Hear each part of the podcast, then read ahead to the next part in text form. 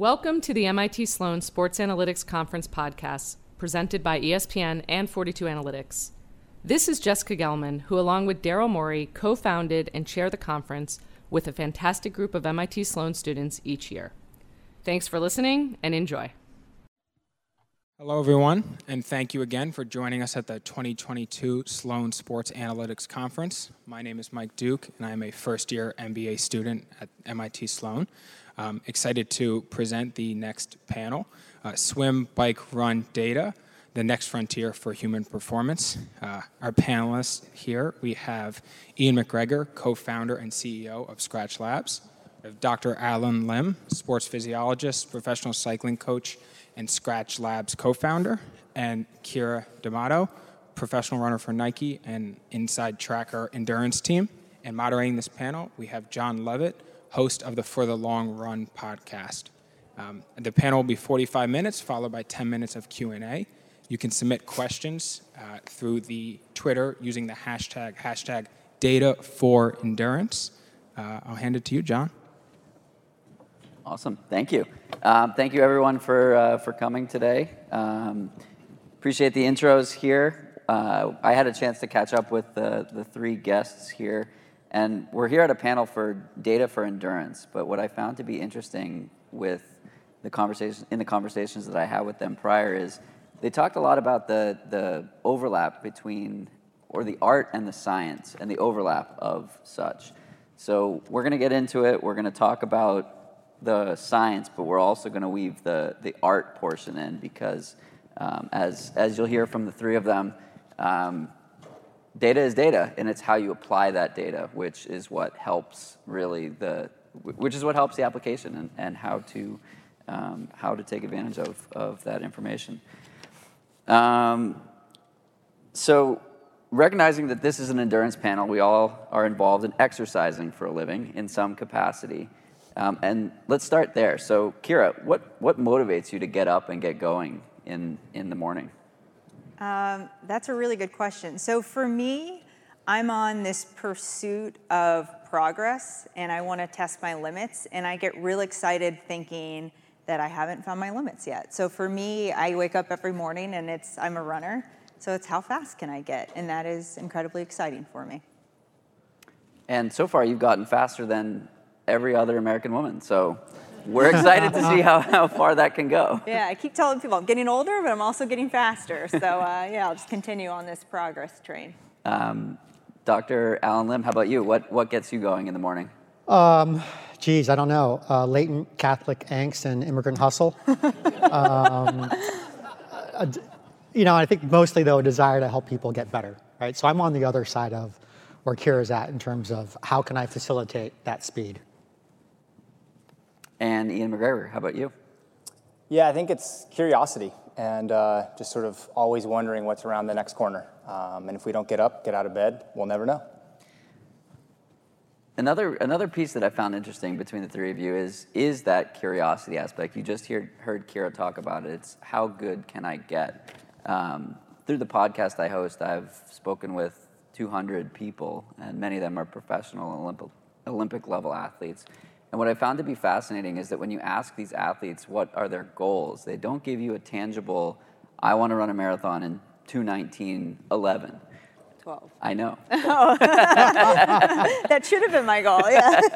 um, it's not, I want to win an Olympic gold medal. It's, I want to continue getting better.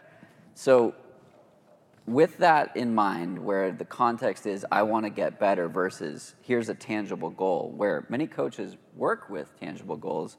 Um, maybe Allen, you can you can take this one to say, how do you how do you help take an athlete who has has a goal that's tangible and translate the, the data into into helping them achieve that goal? Where do you where do you start? Yeah, I think where people miss the picture sometimes with that data and with that goal is to have an accurate reflection of where that athlete has been, right? So there's so much in an athlete's history that potentially predicts what they can do in the future. And if you can draw a line between that history and where they want to go, it gives you the pathway, you know, depending upon the, the time. And, you know, I generally have this notion that um, you don't win on your best day, you win on an average day, right? And so, how do you make your average performance the performance that you want? Because there's always some normal distribution around that, right?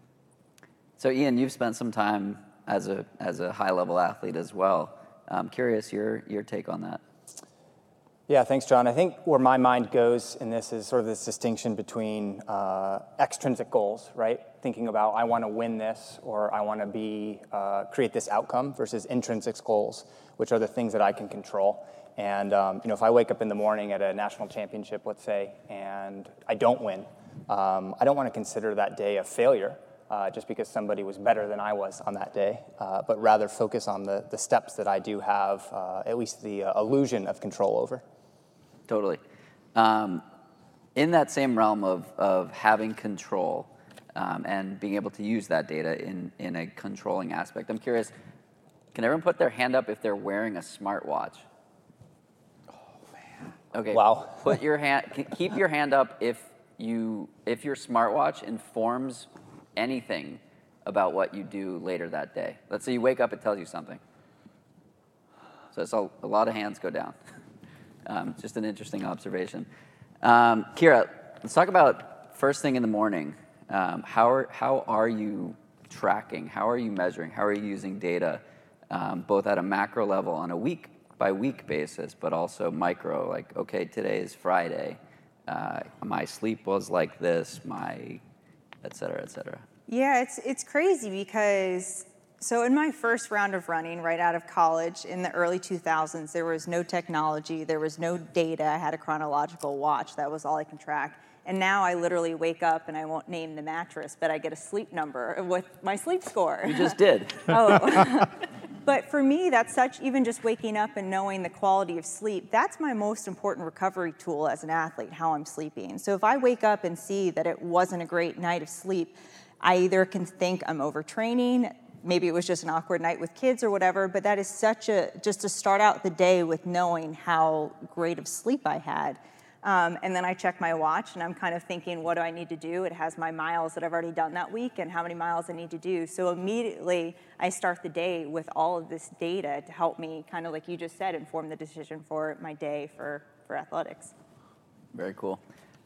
Uh, prior to the panel, we were talking about how to log and measure volume or intensity on a week by week basis. I'm curious your take on how athletes can and should be looking at um, more so the macro side of, of volume. So, you know, I think that um, one of the issues is that we now live in a world where so many things can be measured that we forget that the simplest metric can inform the whole process, right? And that maybe the most important measure is the one that you can do every single day, right? Um, for most athletes, the one thing that you have is you have time, right? You can measure that time. And the other thing that you have, which is pretty old school, is a perception of how hard that effort was. To date, probably the most robust measure of training load, if you want to know how hot the stove is, is something called Foster's Index. And all that is, is your training time in minutes multiplied by how hard you thought that was on a scale of one to 10. It is so, so simple. But the reason why it's so robust in the training literature is because you can use this for any sport and any person can make this mark, right? And because of that, it becomes consistent data. And if you're gonna actually meaningfully understand a system, it doesn't matter if that system is highly accurate, right? It matters that it's highly reliable in terms of being able to collect that data, right? The noise will fall out of it. But if you've got big pockets where there isn't any information, you start to lose sense of it. I have a friend who, um, let's just say she's very successful as an athlete, and she said that he's one of the smartest people in the world when it comes to sports science. And you just heard one of those very simple takeaways that's a, that's a meta-analysis essentially of, of everything he's learned and all of the things that he's seen and tracked and measured and it's as simple as how do you feel multiplied by what did you do? Yeah. Um, ian you talked on a similar note about a concept called praxis. Do you want to explain what that is and, and how that um, how that is relevant here as well? Yeah, sure. Thanks, John. And you know, I don't know that this is the dictionary definition, but the one that I've adopted. So you know, give me a little buffer here if uh, you feel differently or have better information than I do. But you know, we with science, right? We like to reduce things down and figure out what individual component is causing what individual outcome. And while that might make sense in a lab presence, oftentimes, um, at least anecdotally in my own experience, right, we find different outcomes in the quote unquote real world. Um, so this idea of praxis is sort of bringing, you know, that lab world into the real world and figuring out where they cross, where they connect, um, where they seem to align. And it's, it's not always in those places that the data seems to suggest uh, or that we find in a, in a lab or a controlled environment. Yeah, and you, you expanded on that and, and suggested that one of the things that had troubled you about the world of analytics is that sometimes we take that single data point with absolute accuracy and we don't, and we ignore the distribution or range of uncertainty and we don't really understand the exceptions. Uh, can you elaborate a little bit more on that? Yeah, I think where my mind points with that is think about our own selves and whether, you know, it's the day where we woke up and we had enormous patience with our kids. Um, or maybe the day where we woke up and we didn't have any patience with our kids. And where I get curious is, is what's happening between those two states. Uh, I may be the same person. Maybe I slept the same number of hours the night before. Maybe I, you know, drank or didn't drink or had this to eat or that to eat. Um, but obviously, there's a range of outcomes that can happen for us as individuals. And the same you know, comes to the forefront in athletics, right? We have our, our best day, our average day, right? We have days where we set, you know, records. Um, but we don't do that every day. Mm-hmm. And I think, um, you know, maybe a fallacy that comes from these watches that most people have on is that the number is the answer. And uh, we think, we forget about the range of possibility within ourselves, let alone populations, on, on any given day or what that number may mean. Um, fin- final sort of thought there also is the sensitivity of what we're getting. Um, you know, I think that when you're when you're building algorithms or programming computers, or you're sort of first getting into analytics, right? We, uh, my experience is we find a way to build these. Um, uh, models, and we take the models as the absolute truth. But what we forget to do is look at the sensitivity of the assumptions that we're making to create that model. And if we don't understand the connection between those two, again, we've got one number, not a range of possibilities. So to that point, uh, Keira, before we, um, when we were catching up a couple of days ago, you said something that stuck out. You said you're 50% data driven and 50% intuitive and led from the heart, and humans are not perfect. You also shared that your coach knows basically to the tenth of a second what you can run in a workout and prescribes your workouts, and then you nail those workouts. Mm-hmm. Um, I'm curious with with Houston where you ran that 219.12.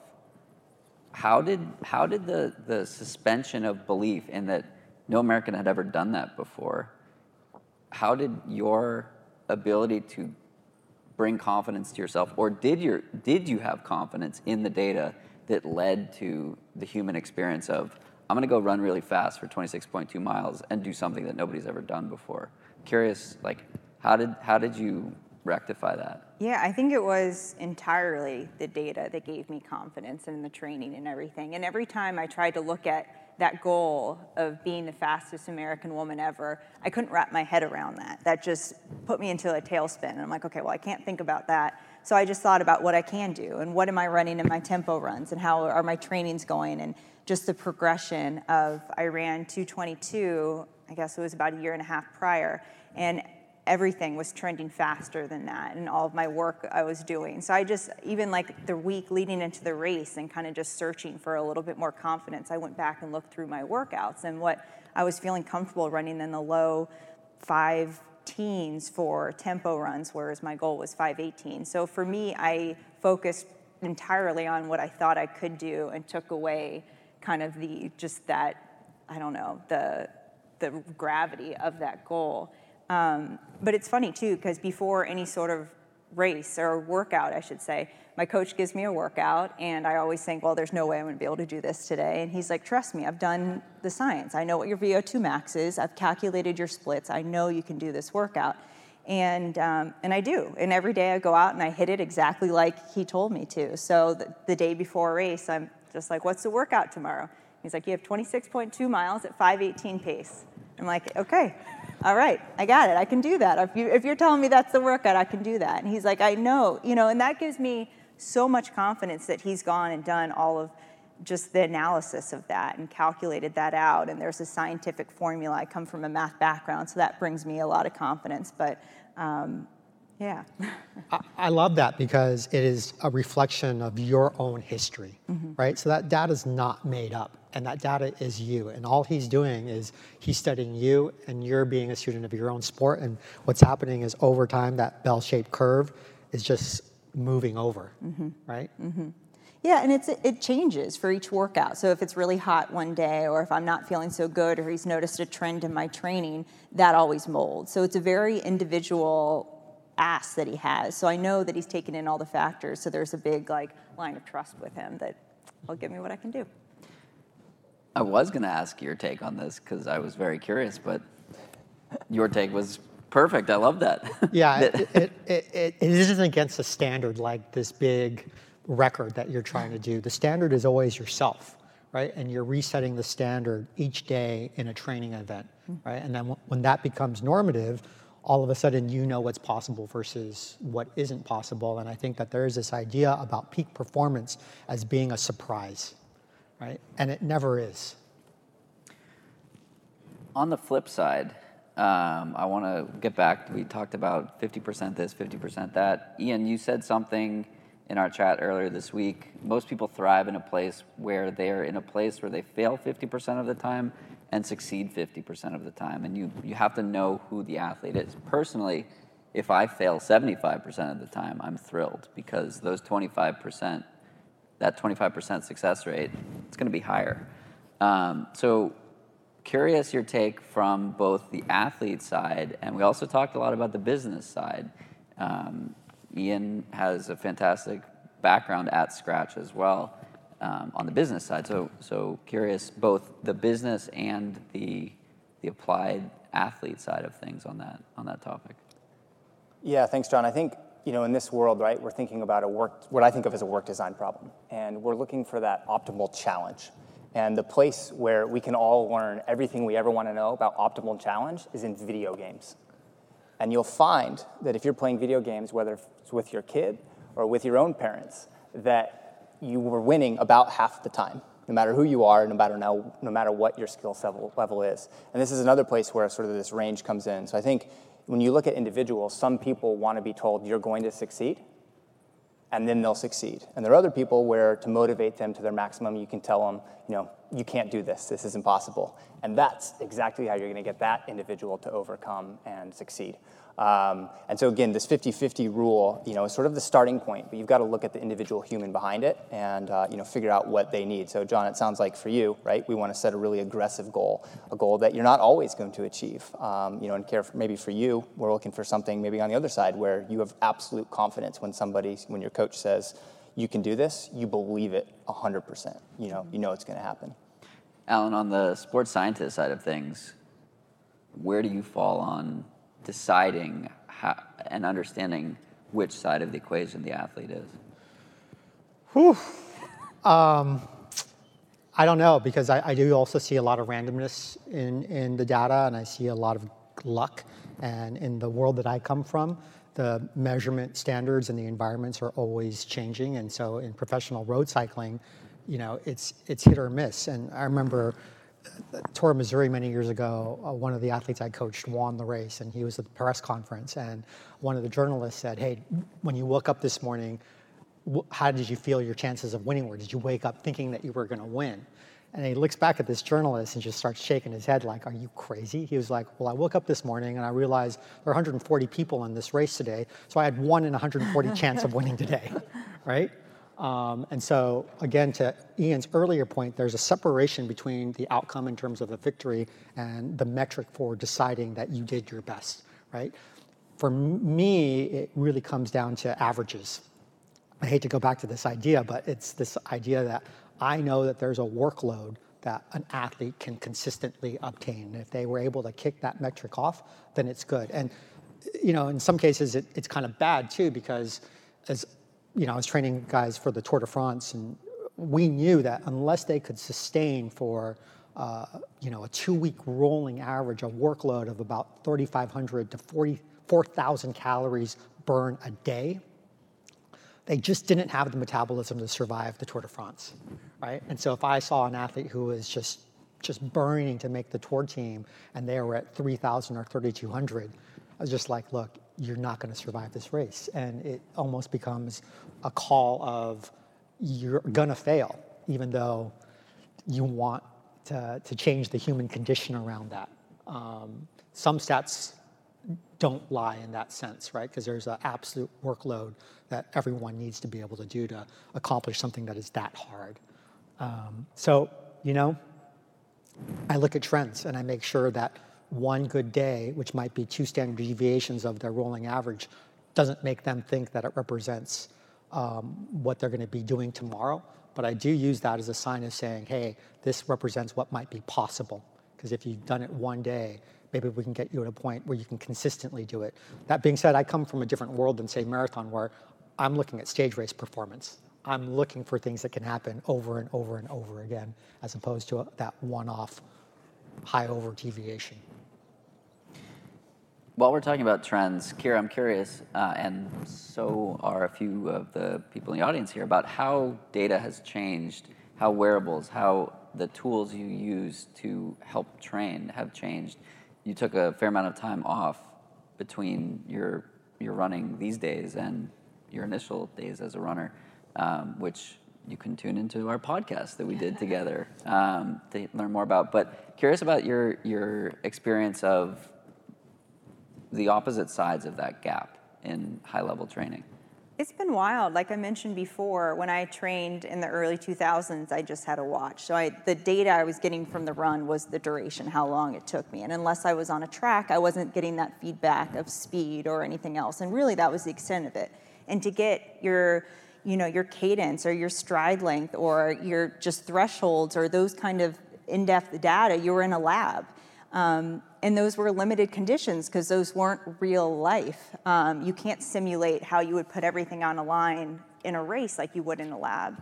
Um, so that was kind of the data that I was used to in my first round of running. And then I took like an elaborate halftime show and came back, and I feel like I'm running in the future now, where I know my stride length and my cadence, and I can see how my cadence is impacted on hills and elevation and how that pace changes. I have you know, my watch that I run in and I upload it all to Strava, which gives me all sorts of fun information. And I can see during a season of running, I'll do, I'm kind of a creature of habit, so I'll do that same loop over and over. And effortly, that pace is getting down and that loop is getting quicker. And I'm setting my like segment best even when I'm not trying. So that also really helps with my confidence, just seeing that like minuscule progress and see my cadence is getting better. And there's just so many different little factors now um, that I didn't have the first round. So, um, and that, you know, and that's just, actually I'm with Nike too, and I went through a whole study of which shoe would be most best for me in my form and my gait and my stride length. They gave me three different racing shoes. They gave me a pod to wear and a heart rate monitor, and they tracked me for weeks and weeks and weeks upon long runs and interval workouts and tempos. And by the end of that, I knew which shoe I was most efficient in if I was doing shorter work, which shoe I was most efficient in over a long run, what shoe I would recover, recover in quicker. So it was just all this data now is helping. So I know which shoe to wear on long runs so I'll recover and be able to be at my best the next day. So it's just incredible. And just being able to use and manipulate that data to help find you know, your potential, it's really exciting. So we send astronauts to the moon to explore in a vacuum, in a, in a perfectly curated experiment, so that we can pull that down and apply it to life on Earth. You're, exper- you're, you're detailing this experience of, they've literally called the moon, Project Moonshot, um, this perfectly curated um, and catered experience where you can try all the shoes, you can try all the gadgets. For someone who's maybe not, doesn't have a, a shoe contract, what are the takeaways from what you learned in that experience? And how can somebody who's sitting in the audience apply that to their own life? That's a really good question. I think, I mean, first and foremost, I think just going into like a specialty running store and getting fit is a really good place to start. But I think just looking for just the small things like how do you feel? How are you recovering? Do your knees hurt? There's some shoes that I put on and I just I can't run another step because they just don't work for me. So a lot of it's just comfort. Um, but if you know, if you have the ability to do your own little taste test challenge here, a little challenge to do, you know, just see what works for you. Keira loves very... taste test challenges. You can look at her Instagram for the Oreo. Uh, when challenges. you go in the Oreo aisle in the grocery store and there's 25 flavors, like I'm just really curious which is best. So I figure out which is best, and now I know which flavor to buy. But um, but that's a really good, and I think it's very individual, but it takes time and just kind of tracking those things and you know the pros and cons list and everything. But Allen, how about how about you? Um, you've run experiments on so many high-level athletes. Um, what about what are the takeaways for those who don't have access to, to tools like that? You know, I think uh, the technology has democratized the process really, really well. Um, I do think that the bottom line is speed, right? And depending upon the course that you're challenging yourself against, you can always run very controlled experiments in very, very simple ways. It doesn't have to be all that complex, right? So like, you know, some athletes can't afford a wind tunnel or a power meter to understand aerodynamic drag, but you can pedal up to a given speed or start at the top of a hill and coast down to measure that drag, right? Um, you may not be able to measure how much workload you're doing, but you can see on a given course if your speed is increasing, right? And you can try different interventions and see if that's repeatable. I think it does take a lot of time. You have to deal with one variable at a time, and that can be really, really hard. Um, I used to do a thing a lot of time with the athletes I worked where I would make up big old stories about an intervention. And the bigger the story I told, and the more wazzle dazzle, um, the more of a placebo effect I would get, right? And what's really, really interesting is I loved these placebo effects because I could always get short-term performance, but only short-term performance. The thing about a placebo is that when it's really good, it lasts for about a month and then it goes away, right? And when we were experimenting with different interventions, if it was a good intervention, then it rose above that placebo noise. And after four, five weeks, it kept on causing a positive impact to performance, right? And those positive impacts to performance can range the gamut from, say, the equipment that you have to even, you know, for us in the Tour de France, it was realizing that a really, really good meal immediately after the stage on the team bus rather than waiting. It literally turned into a bowl of chicken fried rice, where like on the 17th day of the tour, I'm going around asking the guys what they want, and they're just like, we are not having anything else but chicken fried rice, right? It rose above the noise. Let's talk more about nutrition. Um, how are you measuring nutrition? You both work at Skratch Labs and founded Skratch Labs. Um, how are you using nutrition to inform, or how is data informing your use of nutrition? Yeah, I think we're doing a really generally a very, very bad job of it. I think that there are so many sensors out there right now that measure workload, that measure even say blood glucose, et cetera. But there's one major pitfall in nutrition is that for the most part, um, food diaries don't work. You know, there's tons of evidence out there that if I ask you to write down everything that you're eating, right, that you do a really poor job of quantifying that. Mm-hmm. And now if you're giving that to a, a nutritionist or a scientist who's really good at analyzing data, right, they're really good at analyzing bad data, right? Because you didn't get the grams of carbohydrate right, you didn't get the amount of fat right, you didn't get the micronutrients right. And then even if you go beyond that layer into the library of where all of those calories and that macro, micro breakdown was, this is like data from the 1920s. Those food libraries haven't been updated in a long time. I mean, we've never taken an energy bar into a bomb calorimeter and detonated it to see if it actually had the same amount of calories. We're trusting these old libraries for our nutrition fact panels, right? And so there's a big, big hole there. Um, I do think that there are two really interesting innovations that are coming up. One is something called the Global Nutrition Project, which is a global project that, re, that aims to redo the library of food database. They're literally redoing all the chemical analysis of the food that we can consume, buy, and eat, and reestablishing those libraries. That's a big, big step with respect to accurate nutrition data. And then the, the other innovation is a, a company called Opsis Health. And they've made recognition software on a phone that allows you to literally take a video recording of the food, measures volume, density, and recognizes the nutrient content of that food. And while it may not be perfect and there's a bunch of machine learning going on in there, it's, I believe, at least a lot more consistent than individuals guessing. Keira, how about your experience as, as an athlete? Yeah, for me, I don't train at a training center. I don't work with a whole team of people. Like I started out on this journey for running completely alone in Richmond, Virginia with a coach. And um, at first it was kind of guess and check. And I'd be starting to train for a marathon and I'd get really dizzy on a run and I'd go back and Google it, or I should say Bing it. My husband works at Microsoft. um, and I'd see, oh, you didn't have enough carbohydrates or you didn't have enough protein. And then I would start bonking at the end of a run and then I'd go back and Bing it and figure that out.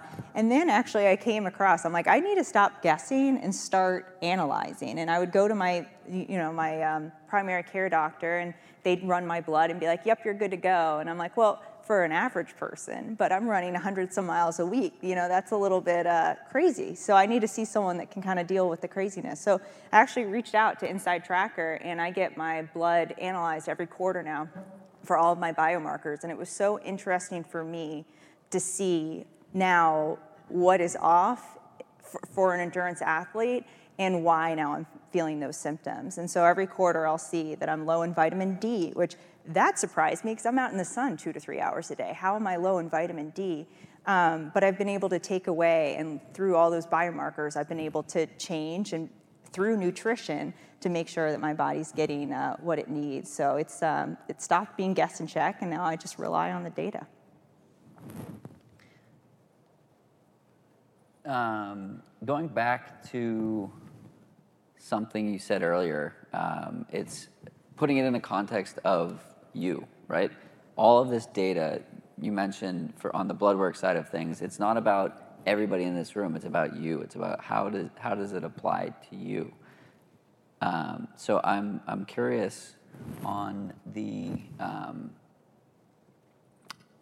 I guess when you, when you're when you're when you're coming to it, maybe we'll ask this one to to Allen. When you're just starting as an athlete, where where do you look? Like what how do you how do you understand the low hanging fruit to use another food pun there? Yeah, jeez. I don't know. Where do you look? you look to your urges and your desires. um, and I say that not so facetiously because there is this idea in physiology, you know, uh, called the hedonistic response, right? We are very well calibrated and designed to survive. And so mechanisms like thirst, mechanisms like hunger, mechanisms like fatigue and our desire to want to go to bed at night, while we think of them as very kind of gray areas, they're incredibly powerful forces that allow us to survive, right? And I think that for the most part, where I've when I approach a new athlete, it's always about trying to get a sense of where they're calibrated on these factors, right? Where are you calibrated with respect to how tired you feel? Where are you calibrated in terms of how much sleep you think you need? Where are you calibrated in terms of how much food you naturally want to eat? Where are you calibrated in terms of your th- thirst mechanism for uh, hydration? And then you can use really low tech tools to solve that. So, for example, I'll always start a brand new athlete with never prescribing hydration. I'll always just say, if you're thirsty, have a drink. If you're not, don't worry about it. But we'll measure pre post weight and we'll take an assessment of hey, are you dehydrating a ton or are you not? And if they're dehydrating a ton, instead of saying, hey, I'm going to ask you to drink more, I think to myself, well, what's a driver for thirst? And what's a driver for thirst that they might be losing on this run? Well, that would be sodium, salt, right? So instead of saying drink more, I would say, hey, you're losing a ton of weight. Why don't you have some more salt the next time you run? And see if your intuition about how much to drink changes. And if that fixes itself, we're on the right course. We'll do the same thing for food against, say, changes in body weight, right, We'll do the same thing against training load and say sleep. So it can be a very intuitive process if you're methodical about it and you're constantly challenging athletes and yourself with questions. The measurement tools don't have to be that high tech. Speaking of challenging yourself and sort of breaking through the noise, um, where is the noise the loudest when it comes to data? And is it training? Is it recovery, nutrition, race day performance, or just yes, all of it? I'm gonna let Ian answer. Ian, you had a great answer to this, and it was about business. Where's the greatest noise in data? I don't remember. The answer you Had gave too to many me. conversations. The answer you gave me was the greatest amount of noise is in marketing. Uh, yeah, I remember that. I mean, it's hard to know, right? We're being sold so many devices to measure so many things. And if you bring this back to like very simple statistics, what you're dealing with is a multiple regression problem, right? You're trying to understand if a bunch of data correlates to this, you know, dependent measure, say performance or running speed, right? And on this table, you have forks, you have knives, you have spoons, you have your plate, you have all these things that correlate with this, this thing called your meal or this thing called your speed, right? But what's happening that I see in the industry is that there are 20 companies selling you, you know, 10 different knives, right? And you only have one spoon and one fork. Well, you can throw away nine of those knives and still get the same answer. And in a perfect multiple regression, what's happening is each dependent variable correlates, or each independent variable correlates well with that, with the dependent variable.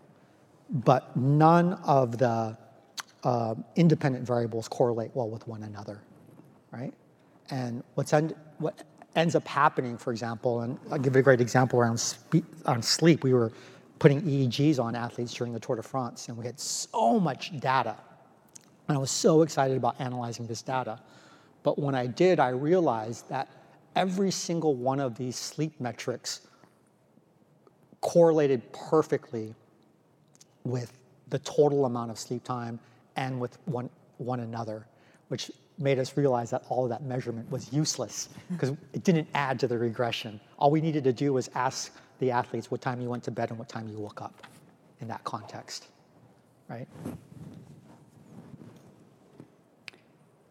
It's interesting how you can it like you can make it so complicated, but when you get back to it, it's one foot in front of the other. That's right. Rest, do it again. That's right. And one eat. spoon, one fork, one knife. I think Keira embodies the like simplification of the experience, right? You're doing it for fun. You have a full-time job. You don't need the running contract. So I'm curious, like, how does your, how does that very subjective experience of fun lead you to have objective and tangible success? Yeah, it's it. This is such a deep question for me because when I came back into the competitive running space, I was so nervous that it wouldn't be fun. And I ran competitively right out of college, and it felt like work, you know. And there was a lot of pressure, and I was trying to that was trying to make it my career. So there was all these sort of pressures on it that took away the fun.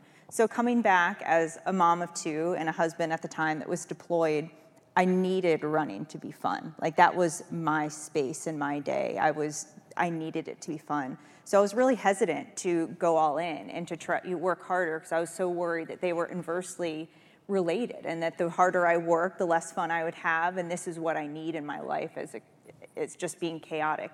And so I kind of, you know, kind of dipped my toe in the deep end at first and started slowly adding stuff. And I realized through this that one, you can have fun, you can be working really hard. I work really hard to make sure this is my fun thing, but um, so they're not inversely rated. But then when I got into it, I hid behind fun with running. So I'd go into a race and my goal was to have fun. So it didn't matter if I actually ran my time goal or not. Did I have fun? Yes. And when that was my primary goal, it took off all the pressure and I was able to succeed at a new level, which turns out succeeding is fun. so I was having more fun than I've ever had in my life. Um, but I kind of tricked my way into it. And it took me a while to figure out I was hiding behind the fun to take away the pressure. Um, and I think, because I think I was just afraid of that. But I don't know. Now I'm embracing the fun. I show up. I have a really good time with it, and I think it's been really powerful to see that you don't. It doesn't need to be serious. Like you know, I'm running. I'm not saving lives. Like we uh, we can go out and have a good fun, good time running in circles. But yeah, it's uh, it's been an interesting journey for me. that is for sure. Um, Ian, to the same point, you're leading you're leading a company. Mm-hmm. You have tangible goals. Um, how do you ensure that the goals don't get in the way of teamwork and camaraderie and, and balancing, again, the objective with the subjective measures of success? Yeah, you know, the first thing that comes to mind for me there, John, is a lot of people talk about, you know, businesses where you've got some version of what a good culture is. They talk about them like families. And where I think that's a fallacy is that in a family, you can't get fired. I've tried. I think we probably all have, right? Um, but in a team, you can get fired. And a team is there in a way that a family may not be, right? For better or for worse. And I think that if we acknowledge that we do have to succeed together uh, or fail together, but that we can also have outliers who become bottlenecks who need to get fired, um, and do it with a place, or do it coming from a place of compassion where we can acknowledge and realize that maybe that individual moving on is the best thing for them as well uh, as for the team. Uh, you know, that there's probably somewhere where they fit better, where they are going to be able to contribute. Um, and that those things don't have to be held uh, at odds with each other. They can, they can fit into one, one, one piece of the same, same pie. Speaking of culture, you said um, that you have a unique ability to speak multiple languages. You didn't mean actual languages, you meant science, math, etc. Um, I'm curious how that how that enables you to to play in a bunch of different sandboxes here. Yeah, um, I don't know that I can even hardly speak English, so I definitely don't speak multiple languages uh, in, a, in, the literal sense. Um, but I've had an interesting background. I mean, I dropped out of college, you know, after one whole semester to go play bike racer and traveled the world and um, you know visited a whole bunch of countries and a whole, had a whole bunch of different teammates with you know different cultural backgrounds. Um, and then you know nine years later with a vascular problem found myself back in a you know calculus 3 class after having done known math between the two um, you know as a 28 year old undergrad. And um, you know when Allen and i started Skratch Labs um, you know i'll never forget the, the day we had our first sales meeting with whole foods market.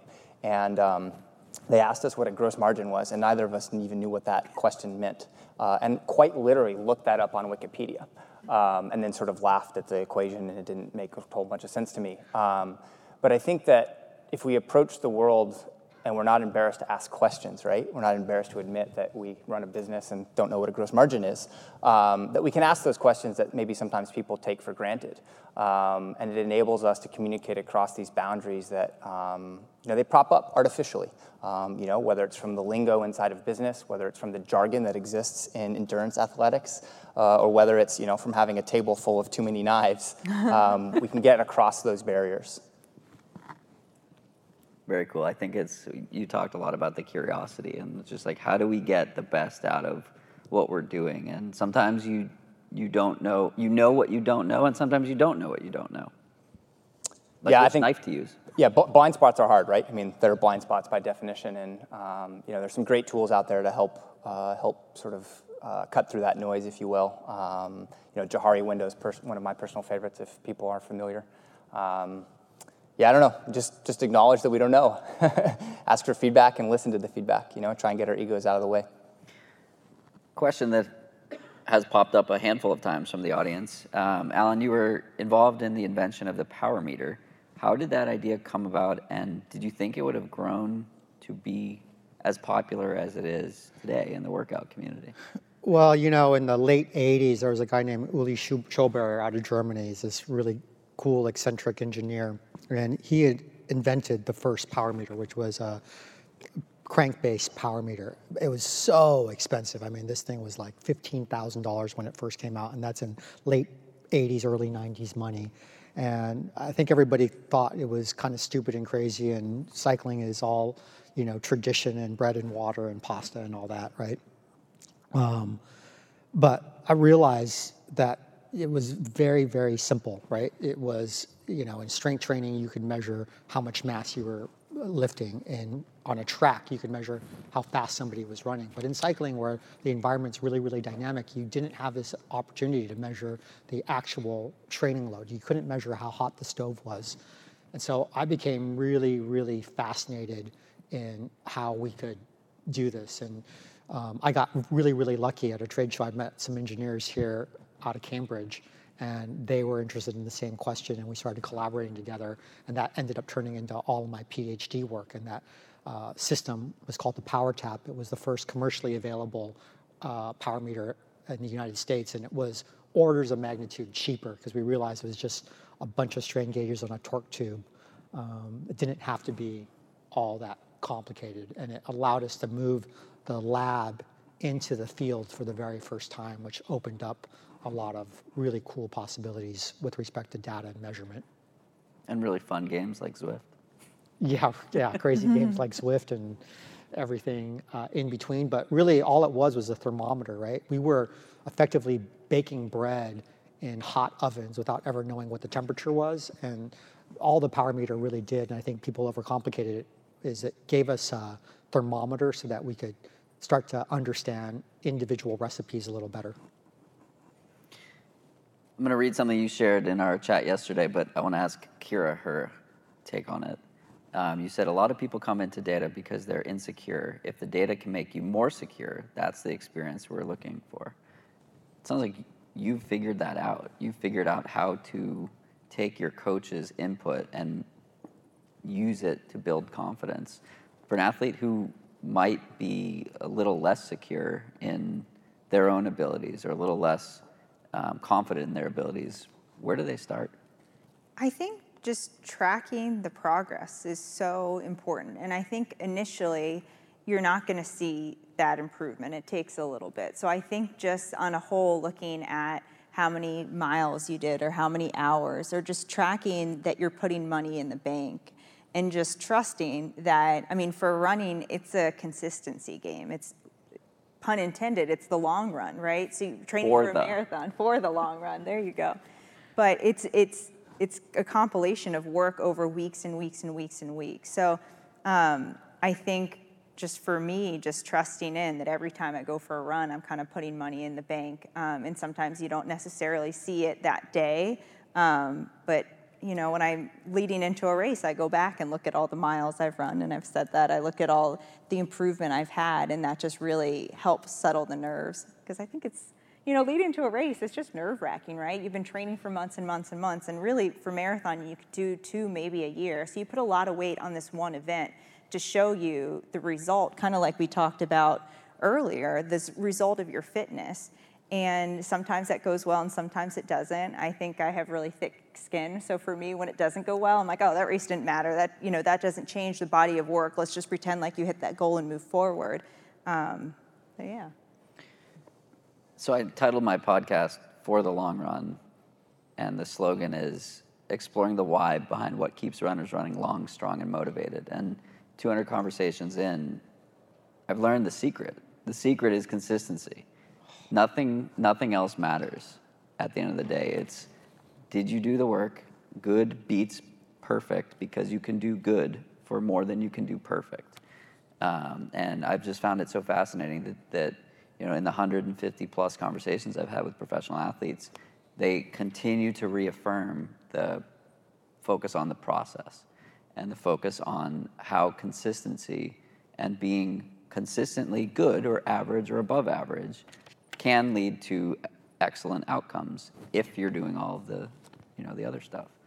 Um, Allen, I'm, I'm curious on um, if you want to elaborate a little bit more on that conversation we were having yesterday about um, insecurity in the data and unknown algorithms, which you definitely wanted to cover. Yeah, you know, we do live in this world of hidden algorithms now, right? And we're, I think, maybe losing sight of what the source data is, right?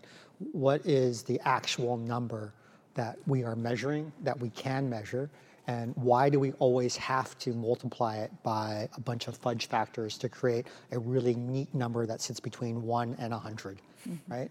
I, I don't think that that's necessary. I think that we maybe think people are dumb, but raw data is probably the best data in, in, in my mind, right? I want to know what the actual number is, and I don't want it to be hidden by uh, too much math. Um, you know, with that in mind, um, back to this consistency point, you know, I'm always looking for just one number that represents the whole of, of, of work.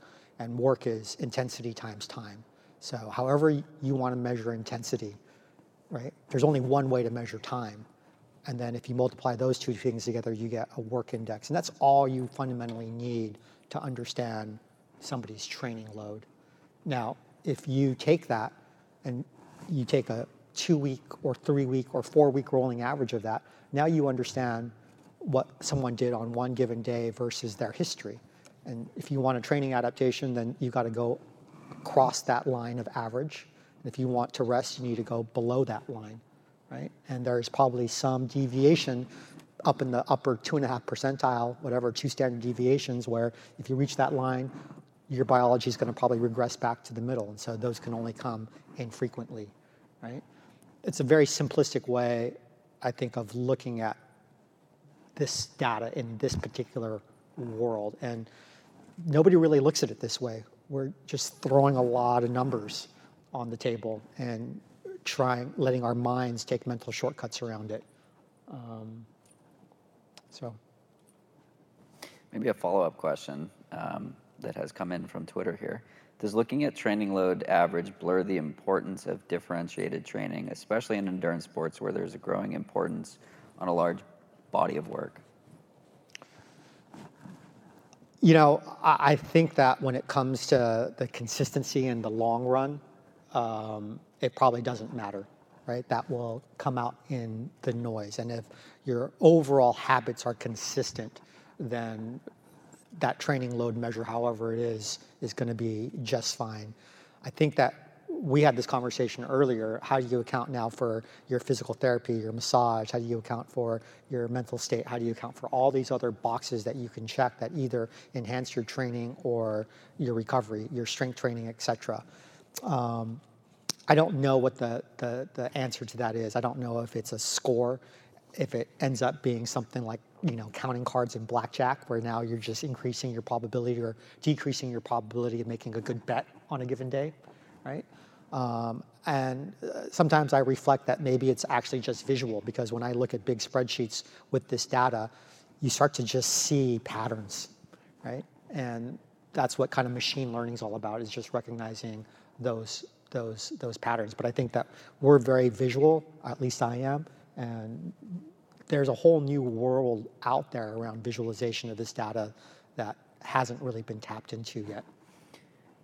Very cool. Um, another question from the audience. As a former collegiate runner, I noticed a wide range of training philosophies in the running world. Some seem legit, while others definitely less so. With the influx of data that, with the influx of data, have you seen any of these fringe ideas confirmed or old pillars of training debunked? Keira, let's start with you, particularly with the long career you've had. Yeah, uh, really long. uh, this is a really interesting question, and I think um, I've always said there's not one way up the mountain. So I think when you look back at like the training methods that were really popular, like for the first running boom, it was just like go out and run the mileage, and that still is pretty effective. Like when I started running um, this round, I was trying just to run 10 miles a day to get a root beer float every night. That was my solo goal when I started that. And pretty silly that the carrot at the end was a root beer float, but I got into great shape just because I was running 10 miles every day, which is about 70 miles a week, to try to get my root beer float. Um, since I've been back in training, I've taken a very unique approach to marathon running with the help of my coach, Scott Raczko. Um, I train a lot more like a 10K runner um, with the long run. So I do a lot of speed work. I work really hard to get my mile time down, my 5K, my 10K. If on the day when I ran the American record on the marathon, if you would have said, you know, course is closed, this is a 10K race, I think I would have PR, I know I would have PR'd in the 10K that day. Um, so I think that training, as we have more data and we have more technology, I think it's going to evolve and we can perfect it. But I think that kind of just going back, I think the most important like technique in running is just the consistency and the patience. Um, but yeah. Ian, curious your thoughts. I come back to the individual nature of things, and I think you know a, an analogy that maybe we all see. Uh, I know I see day in and day out with people is how fanatical people get about certain diets, and that you know in society right now, right, oversimplification. But you know we've got this uh, you know vegan, plant-based, obsessive, extreme movement, and we've got this um, you know paleo, um, you know keto extreme movement, and that the people who get so passionate about each of those extremes, they're passionate because it works for them and you need to both recognize and acknowledge that it works for them and not confuse that with the expectation that it's going to work for you. And be open minded enough to look past that and figure out what it is that works for you. So, you know, I, I don't know about running, um, but in, in pro cycling, um, you know, the idea of big miles or really hard intervals and lots of rest uh, is sort of prescriptive. And I think we've got to acknowledge that different people are good at different things and lean into that and be willing to you know, to trust your own experiences, to trust your own data, and um, you know, not quite like maybe put some blinders on so we're not always grass is greener with what somebody else is, is doing. Uh, in a world of data, that's really, really hard to do. Um, it's hard to have confidence and you know be different than what other people are doing. Yeah, to echo Ian's statement, I don't think we know the answer to that because you can see two performances, right? Two people winning a particular race but do so using completely different physiological mechanisms, right? And so one person may get to the line using, you know, uh, primarily anaerobic energy sources and surge and recover and surge and recover and get the same net speed as somebody who's doing it completely aerobically because they've got different physiological systems at play to try to attempt to get the same result. And that would thus dictate that each individual would have to train differently to optimize their own unique physiology. You know, to, to also bring another perspective to that question, there's also the concept of specificity of training. And this is where I think the data is really good because you can now look at the demands of a given race and you can start to match your training load in either parts or as a whole to the specific aspects, whether it's the speed or the distance right? Or the change in terrain or the geography or the weather. And that specificity of training is still probably the overruling principle rather than any kind of, you know, training fad. Got a question from uh, Ross Tucker here, and it is we're going to answer this one in just numbers. If you took all of these measurement devices to Iten Kenya and gave it to the best 30 Kenyan men and women distance runners for 12 months, how much faster do you think we'd see the world record for both men and women? Just a number.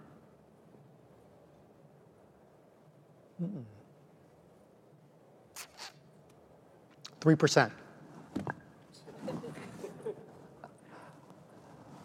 This feels like uh, the price is right. Go. You're gonna go under or over? I'm going one percent. I have no idea, no clue. I, I, mean, I want to believe that as humans, we've found a way to optimize, um, you know, through intuition, uh, through a large population base, but that could be total BS. Yeah, the, the question might not be how much better does the population get, but like how many more people can get better. Well, and arguably, then as a whole, if more people are better, then more people are going to be pushing each other and just the whole group total. Yeah, so maybe there will be multiple multiple people that can get to that level rather than that just one. Well, then it's the confidence piece in that it's the same thing what we saw with breaking the four minute barrier. Once it happened, it just happened over and over and over again. Yeah. But I also think that it depends on what the measurement device is, because there are some really, really bad measurement tools out there. And the measurement tools that I have found that work the best is if you give that measurement tool to somebody who has zero experience using it, is totally ignorant in uh, what it is or what it means. But when they start to use it, they're getting feedback that is changing and affecting their behavior in real time. And all of a sudden, it becomes an intuitive ping, right? That they can click and get an echo back. But there are too many devices out there, I think, that when you click, you get no feedback. Agreed. Yeah. Yeah, I think, uh, as you said, it's the, the noise is marketing, and it's how do you use the tool? How do you use it? appropriately, and how do you understand what works for you? Um, I want to thank you all so much for sharing all this wisdom and some jokes and uh, um, the questions from the audience. Uh, this has been a pleasure. Hope you all have enjoyed it, and feel free to. Um, these three are very accessible on the internet, and um, you can ask them questions afterwards. And uh, uh, re- just really appreciate the opportunity to, to share their knowledge with uh, with you guys. Thanks.